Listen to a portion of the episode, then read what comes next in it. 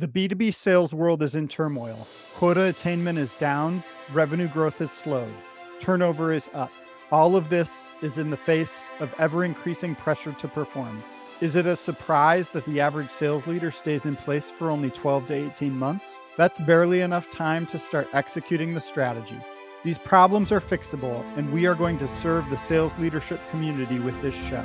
I'm Lucas Price. I've launched and exited B2B startups and built elite sales organizations. Now I want to give back by bringing you this podcast, Building Elite Sales Teams. It will be full of actionable best practices to help you excel as a sales leader.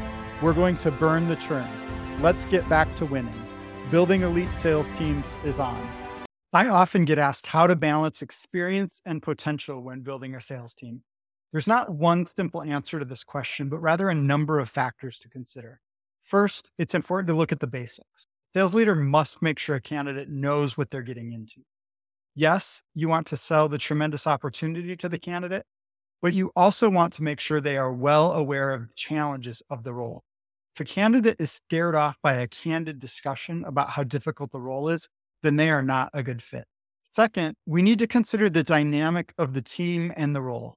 It's easier to invest in a high potential individual who's light on experience if you have a great training program and excellent role models already ramped up and performing well. If your team is less mature, then seriously consider how the high potential candidate is going to get up to speed and get the help they need to become a top performer. Along the same lines, it probably goes without saying a sales development rep whose job is mostly to make cold calls has much less to learn to get up to speed than an enterprise sales rep selling seven and eight figure deals.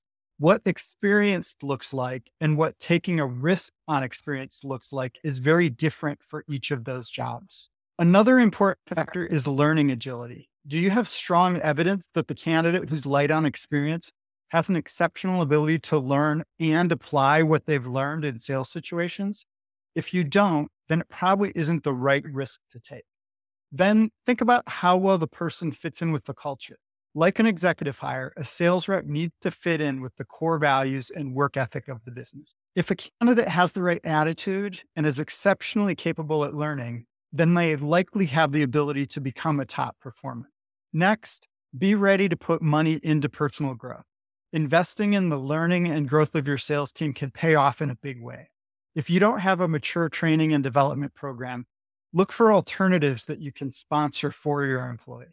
There are many great video based sales training programs and cohort based programs available for reasonable costs. I'm personally not a fan of offering jobs with trial periods or starting new employees on a probationary period. Do the work up front to decide that you want to commit to a candidate's success. The best candidates often don't want to join your company if it, the offer can be revoked after they've been there for a few months. If an employee joins and then isn't willing to put in the work, then you need to address that and you may need to move on, but that shouldn't be the plan going in. When hiring, it's important and tricky to find the right balance between skills and promise. It's about finding the right mix of what a candidate can offer now and what they could offer in the future. Putting together a strong, high performing sales team isn't easy, but if you keep these tips in mind, you'll be well on your way to doing it. Your sales team will not only be ready for today, but for the future. Thanks for joining us today on Building Elite Sales Teams. Please remember to give us a five star review. And if you want more information about Yardstick, you can find us at www.yardstick.team. You can follow me or connect with me on LinkedIn by searching for Lucas Price.